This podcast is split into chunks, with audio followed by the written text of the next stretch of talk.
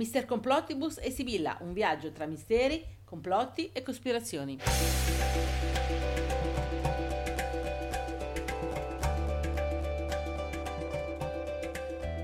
Buone cospirazioni a tutti da Sibilla Da Mr. Complottibus, e da Mirna, la nostra sfera di cristallo. benvenuti alla diciannovesima puntata del nostro podcast, la quinta di questo anno 2021. Esatto, iniziamo col dirvi chi siamo, per chi non ci conosce ancora e chi perché non ci segue. Ecco. Ecco, siamo due ricercatori dell'ignoto e da più di vent'anni ci occupiamo di tematiche relative a misteri, complotti e cospirazioni. E inoltre da tre anni registriamo degli interventi su questi argomenti all'interno di una trasmissione Happy Ciso condotta dal mitico DJ Davide Ciso Cisini. Mitico, che va in onda ogni mercoledì sera dalle 7 alle 8 su Silver Music Radio. www.silvermusicradio.it Di cosa parleremo in questa puntata? Allora, tre argomenti. Il primo, da dove provengono gli alieni e gli extraterrestri. Avril Lavigne o Melissa Vandella? Le profezie e i cartoni animati. Buon ascolto a tutti.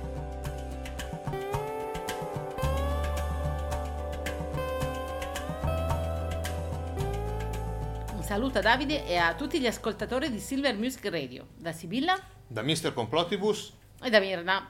vi salutiamo ancora dal Polo Nord perché stiamo ancora lavorando per Babbo Natale. Ecco, Eh. è il nuovo anno, ma stiamo lavorando per lui per fare l'inventario dei doni. Sì, sono tantissime, mamma Eh, mia. Appunto.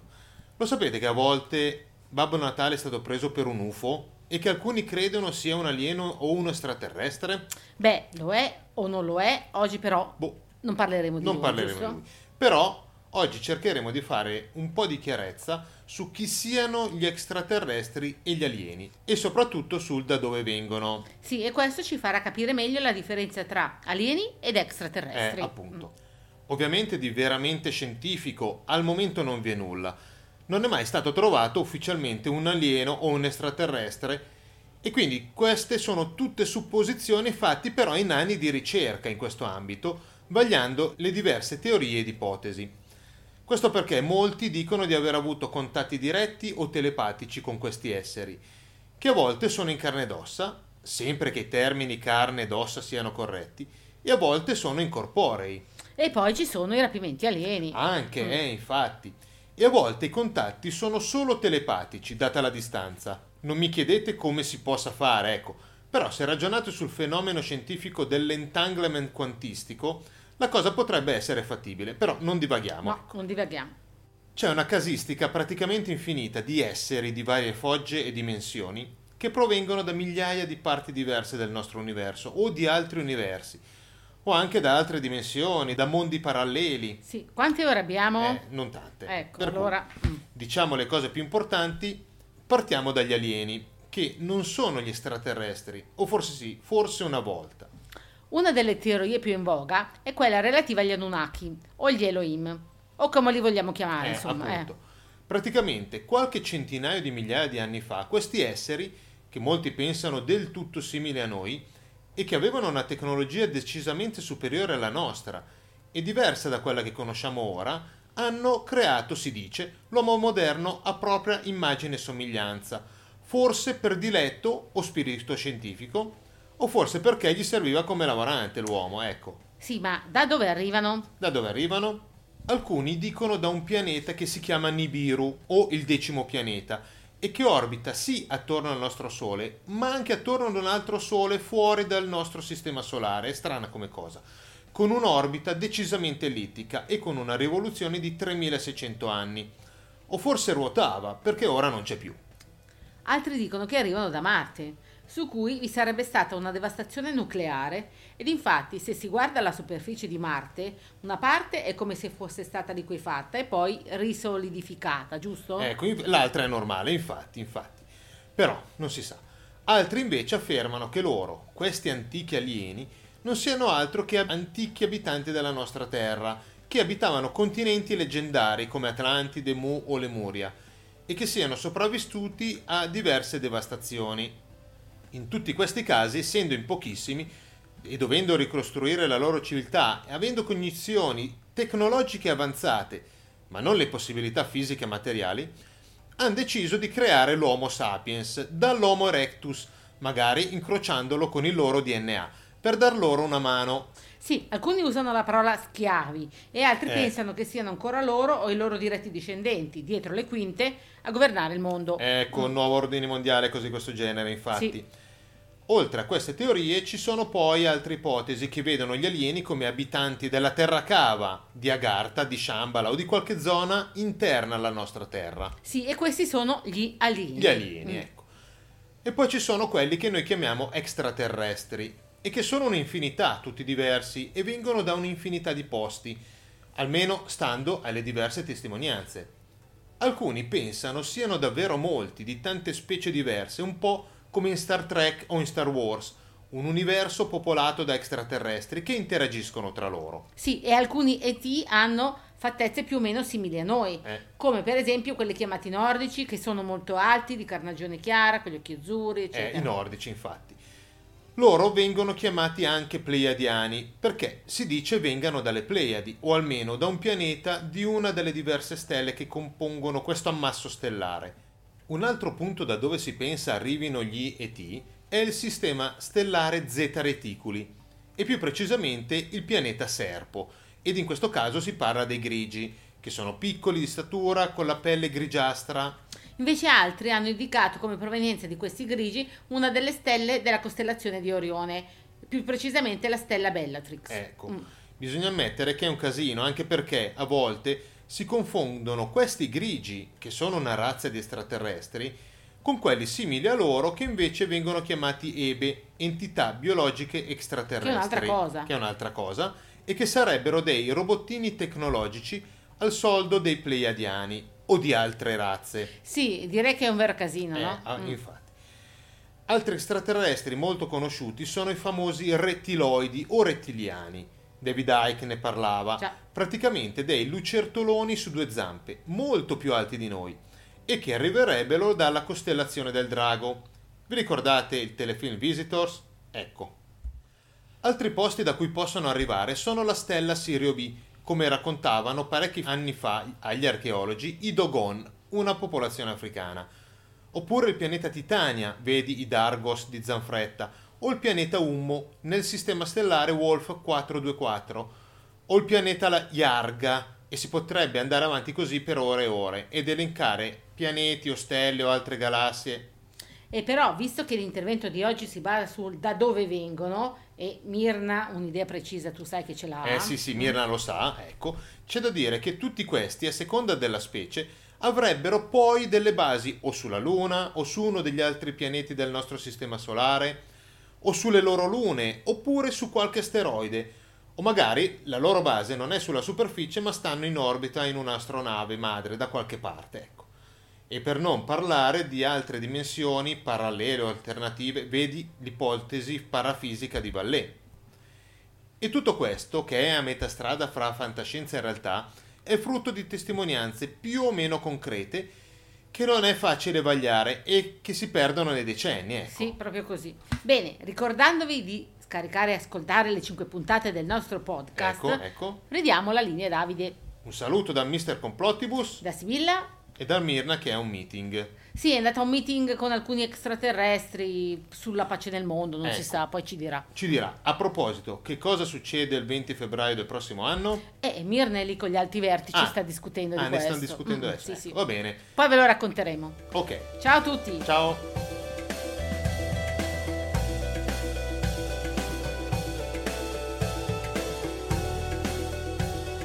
Saluto a Davide e agli ascoltatori di Silver Music Radio da Mr. Complottibus. E da Sibilla e da Mirna. Un grosso saluto da Belleville nell'Ontario, in Canada, una stupenda cittadina tra Toronto ed Ottawa. Siamo qui perché abbiamo cercato delle notizie di prima mano sulla famosissima cantante ed attrice Melissa Vandella. Chi? Melissa Vandella. Ma lei non è nata qui. Ah no, non è nata qui? Ma forse ho sbagliato cantante allora. Eh già, qui a Belleville è nata 35 anni fa la bravissima Avril Lavigne. Ah, ecco.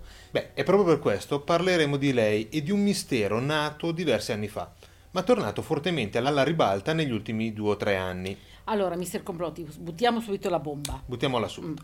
Sembrerebbe che Avril si sia suicidata e sia stata sostituita da una sua sosia, l'attrice e cantante Melissa Vandella. Ok, sembra più assurdo della Terra piatta o di altre teorie cospirazioniste e complottiste viste.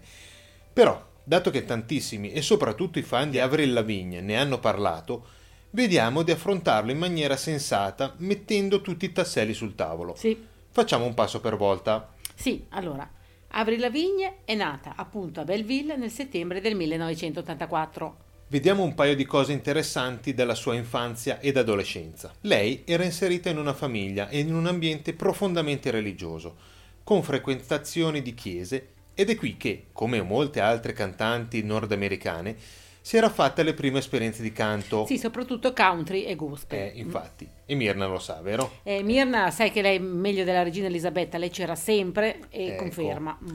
Inoltre, alla giovane Avril venne diagnosticata la sindrome da deficit di attenzione ed iperattività, curata mediante l'assunzione di un farmaco psicostimolante molto conosciuto, il Ritalin.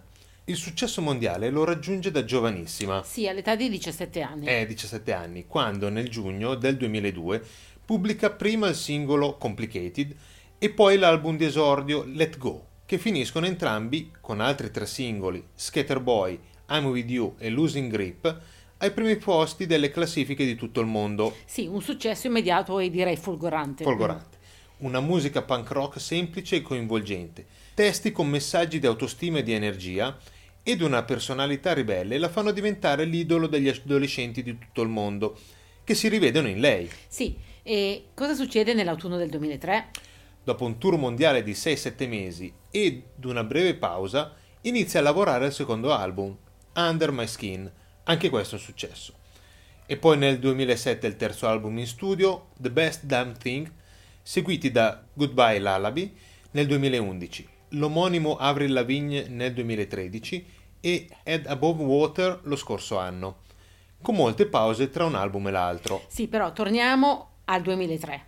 Per lei fu un anno stupendo dal punto di vista musicale, ma molto difficile dal punto di vista umano per diversi motivi prima di tutto la perdita a maggio di quell'anno del nonno paterno, a cui lei era molto legata. Sì, sì, molto legata. Eh, tanto da scrivergli e dedicargli una canzone, Slipped Away.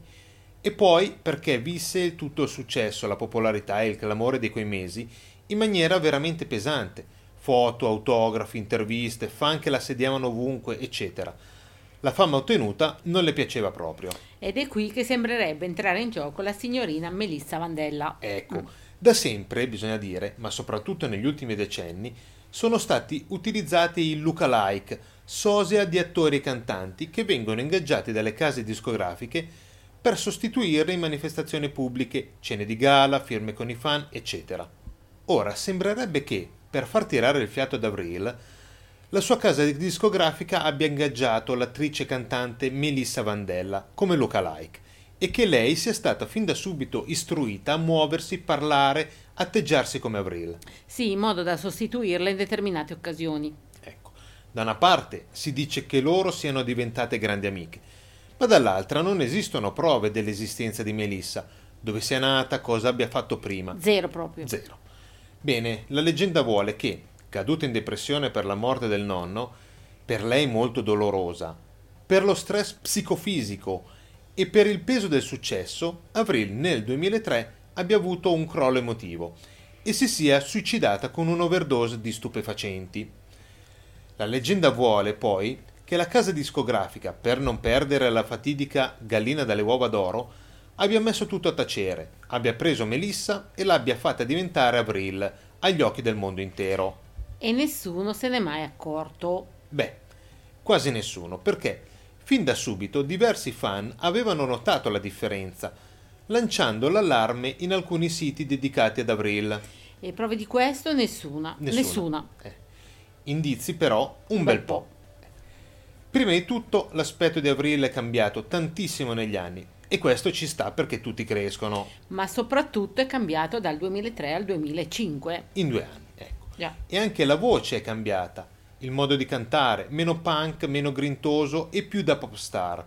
Un vero e proprio cambio di stile, che ci può stare, molti cantanti cambiano negli anni, ma sarebbe stato più logico e fruttuoso per lei e per la casa discografica mantenere lo stile punk iniziale che l'aveva fatta arrivare ai vertici delle classifiche. Potevano farlo, ma può essere, però sai, molti malignano. Eh, in- eh. appunto. Ma soprattutto il tono della voce, che era molto più profondo in gioventù nel periodo pre-successo e nel primo album, ed è cambiato in un tono decisamente più acuto. Ora, ci può stare anche questo, Sì. anche se di solito, con il miglioramento della voce, con lezioni da insegnanti di vocalità, il tono si evolve e migliora, ma verso i toni bassi. Che sia evoluto verso i toni alti è abbastanza normale come cosa. Anormale. Ecco, noi difficilmente ci esprimiamo su queste cose, ma se confrontate i video dei live della canzone Skater Boy nei due tour successivi del 2002-2003 e del 2004-2005, Beh, sembrano proprio due persone diverse. è Mm. appunto nella voce, nella grinta, nell'energia, nei movimenti, che in una sembrano naturali e grintosi e nell'altra recitati e stanchi. Ma anche qui magari non vuol dire nulla. Poi vi sono altri piccoli indizi, come la diversità nell'aspetto, il naso, la bocca, gli zigomi, gli occhi. Ecco, E anche ne- nei nei dicono che sarebbero diversi. Ma tutto questo è fattibile, dato che la chirurgia plastica ha fatto passi da gigante in questo ventennio. O anche il fatto che tra l'Avril di prima del 2003 e dopo vi siano 3 cm di differenza in altezza, ma anche qui non si sa chi abbia fatto la misurazione o abbia messo in giro questo dato. Ma Ed il testo di Slip It Away, di cui avevamo parlato prima, che parla di una persona che è deceduta ed ha lasciato un vuoto nel cuore della cantante, non sarebbe stato scritto da Avril per il nonno in realtà, Eh. ma dalla stessa Melissa per Avril, morta mesi prima, dato la loro grande amicizia Ecco, come affetto. ecco. Altro indizio sono i testi delle canzoni, profondamente diversi come stile tra il primo album e gli album successivi. Ma anche in questo caso uno potrebbe dire che si matura e si cambia. O l'autografo che è sempre diverso, o strani messaggi subliminali messi da Melissa negli album. Per ultimo vi è un'intervista rilasciata a una televisione brasiliana, dove le fanno espressamente la domanda relativa al complotto della sua morte. Sì, e lei è sembrata molto nervosa e molto esitante. Ecco. Mm-mm. Ma anche qui questo non vuol dire niente. In molti, di fronte a una domanda simile, potrebbero diventare nervosi ed esitare nella risposta, spiazzati dall'assurdità della cosa. Sì, ma da dove è nato tutto questo? Diciamolo. Eh, dov'è eh. che è nato?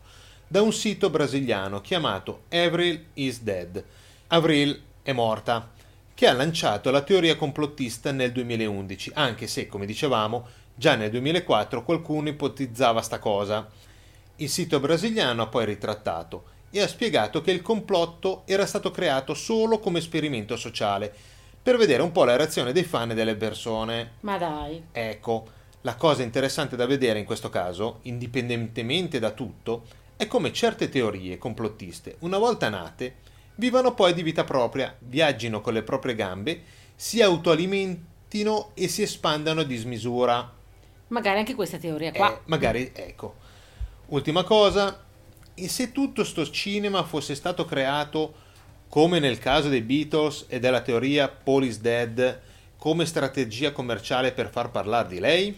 O magari anche per vendere un po' di più. Eh, No, per me Mirna è no. eh, No. Mirna, no, ok. E con questo è tutto. Vi ricordiamo di scaricare ed ascoltare le 5 puntate del nostro podcast e ridiamo la linea a Davide. Un saluto dal Mr. Complottibus. Da Sibilla e da Mirna. ciao. ciao. ciao. ciao.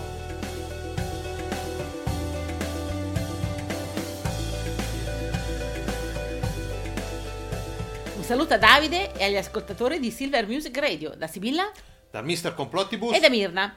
Ora, questa puntata la trasmettiamo dalla mitica Springfield. Uh sì, Eh, e siamo proprio di fronte alla casa di Homer e Marge Simpson e stiamo aspettando che arrivi Matt Groening. perché? Beh, perché nei prossimi minuti, infatti, parleremo di diversi film, telefilm, cartoni animati, videogiochi, album musicali ed altro che hanno previsto il futuro. Ma saranno tutte casualità, coincidenze, lungimiranza dei produttori e dei creatori oppure c'è altro di cospirazionismo, come diremmo noi? Preparando la puntata abbiamo visto che gli esempi da inserire nel nostro intervento sarebbero veramente tanti. Se li mettessimo tutti faremmo davvero notte, però facendo questo abbiamo notato che moltissimi di questi esempi, a guardarli bene, sembrano proprio semplici coincidenze. Infatti, se prendiamo 100 film e guardiamo le targhe delle auto o i segnali stradali o i numeri sulle case, prima o poi un accenno ai numeri 9 e 11, per esempio, salta fuori. E ci può stare anche che creando una puntata di un telefilm o di un cartone animato uno possa pensare di inserire un fatto sparando a caso Eh. e poi quel fatto accade. Eh, eh? infatti. Partiamo con un esempio lampante e parliamo del cartone animato più preveggente di tutti, appunto i Simpson.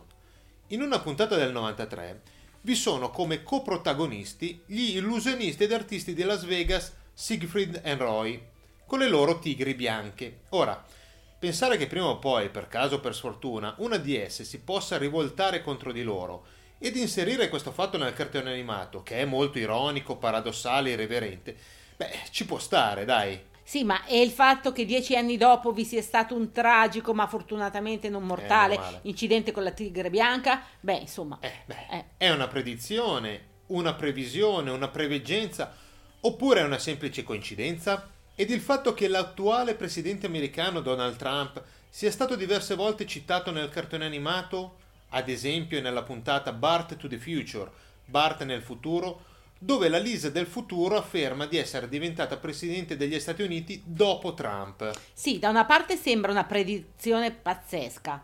Perché eh, tra tanti possibili candidati alla presidenza beccare proprio Eh, lui. proprio lui. Eh. E dall'altra invece Eh, Dall'altra bisogna dire che nel 2000 era girata la notizia che Trump si sarebbe potuto candidare, cosa che però non è mai successa, non si è mai candidato in quel periodo. Anche qui, previsione o coincidenza? Guardando i Simpson, vi sono moltissime di queste previsioni o coincidenze. io dico solo un nome, Lady Gaga. Ecco, Ecco. sì, in un episodio del 2012 lei canta scendendo in volo su una fune, cosa che poi ha fatto al Super Bowl del 2017, cinque anni dopo. Sì, o Homer che in una puntata del 2005 guarda in tv il Super Bowl con i Denver Broncos contro i Seattle Seahawks, giusto? Eh, loro, queste due squadre, in effetti, non si sono mai affrontate prima, però si sono affrontate nel Super Bowl del 2014. E in un episodio del 2008 si vede Homer che al seggio vuole votare per Obama, però il voto viene conteggiato per il rivale McCain. Beh, alle elezioni americane del 2012 è successo veramente ed è venuto fuori un casino e non lo sappiamo, sai che perché Mirna c'era e quando c'è casino lei c'è C'è sempre. sempre, ecco, Quindi ecco. In un episodio del 1996 si vede poi che nella mensa della scuola di Springfield viene segretamente aggiunta carne di cavallo. Beh, nel 2013 è scoppiato lo scandalo dell'azienda Spanghero che inseriva carne equina e non di manzo nelle sue lasagne. Sì, e poi l'orologio smartwatch tipo il Galaxy Gear della Samsung. Ecco sì, quello lanciato nel 2013, che viene inserito in un episodio del 1995, o il correttore automatico dei moderni dispositivi elettronici, anticipato in un episodio del 1994. O la previsione dell'acquisizione della Fox da parte della Disney fatta quasi vent'anni prima. Eh, appunto, e ce ne sarebbero molte altre.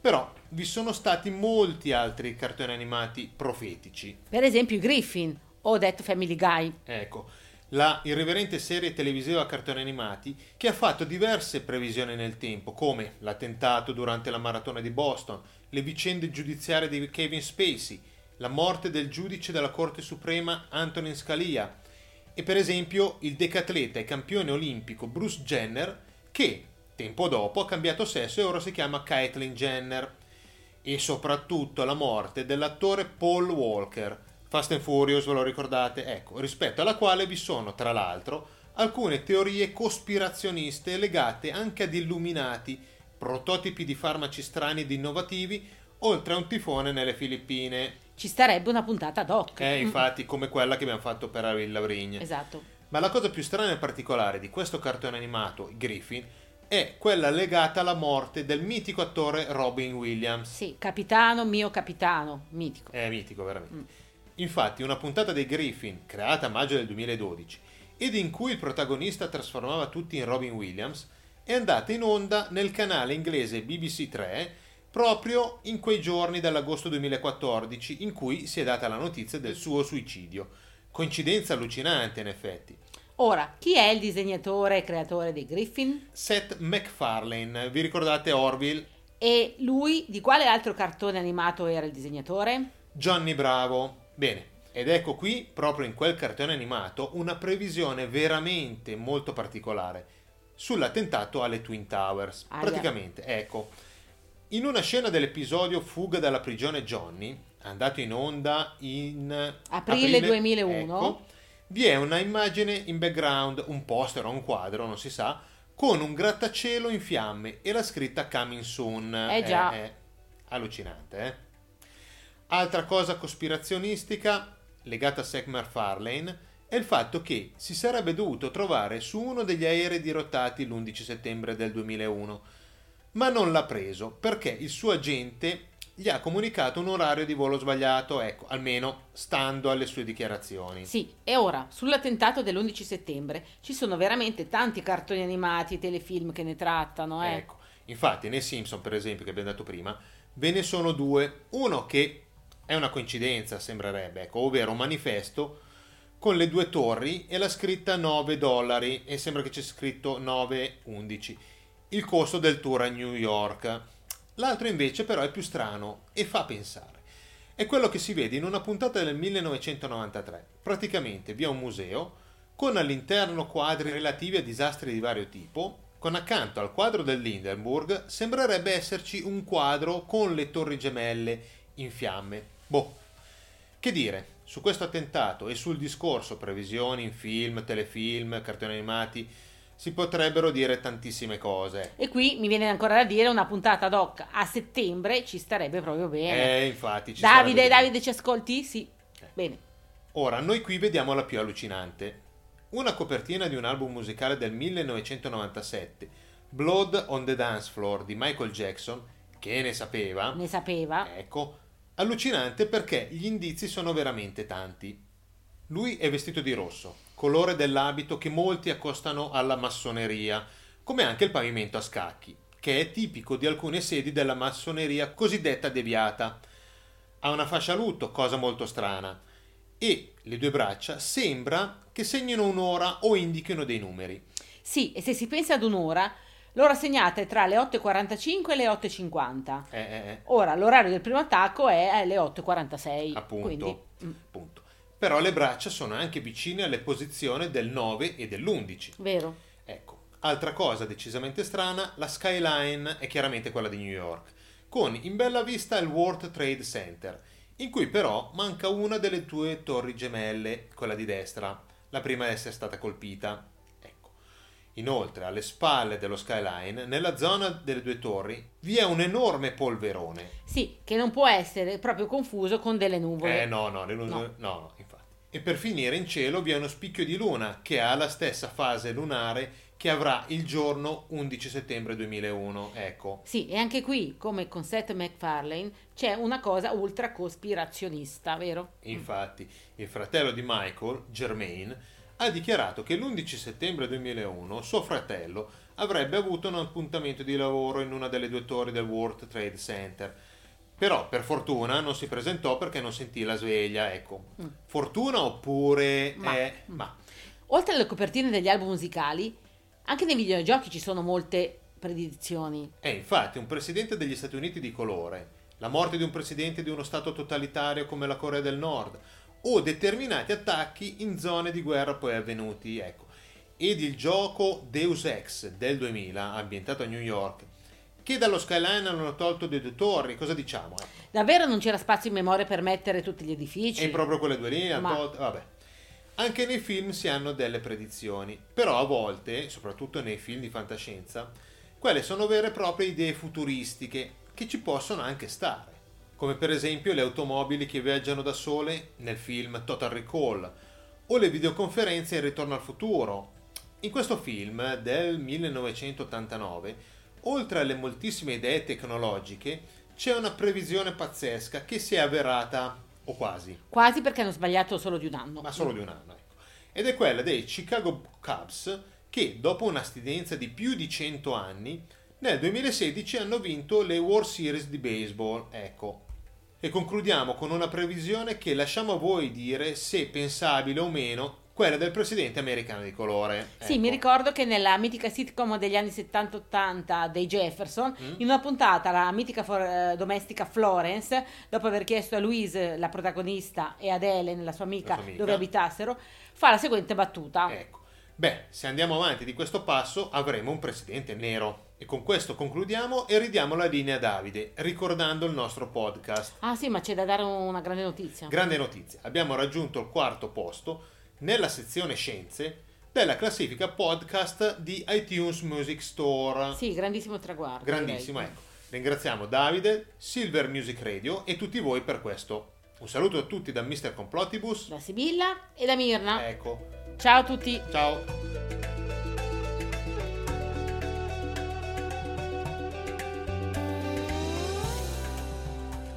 Piaciuta la puntata?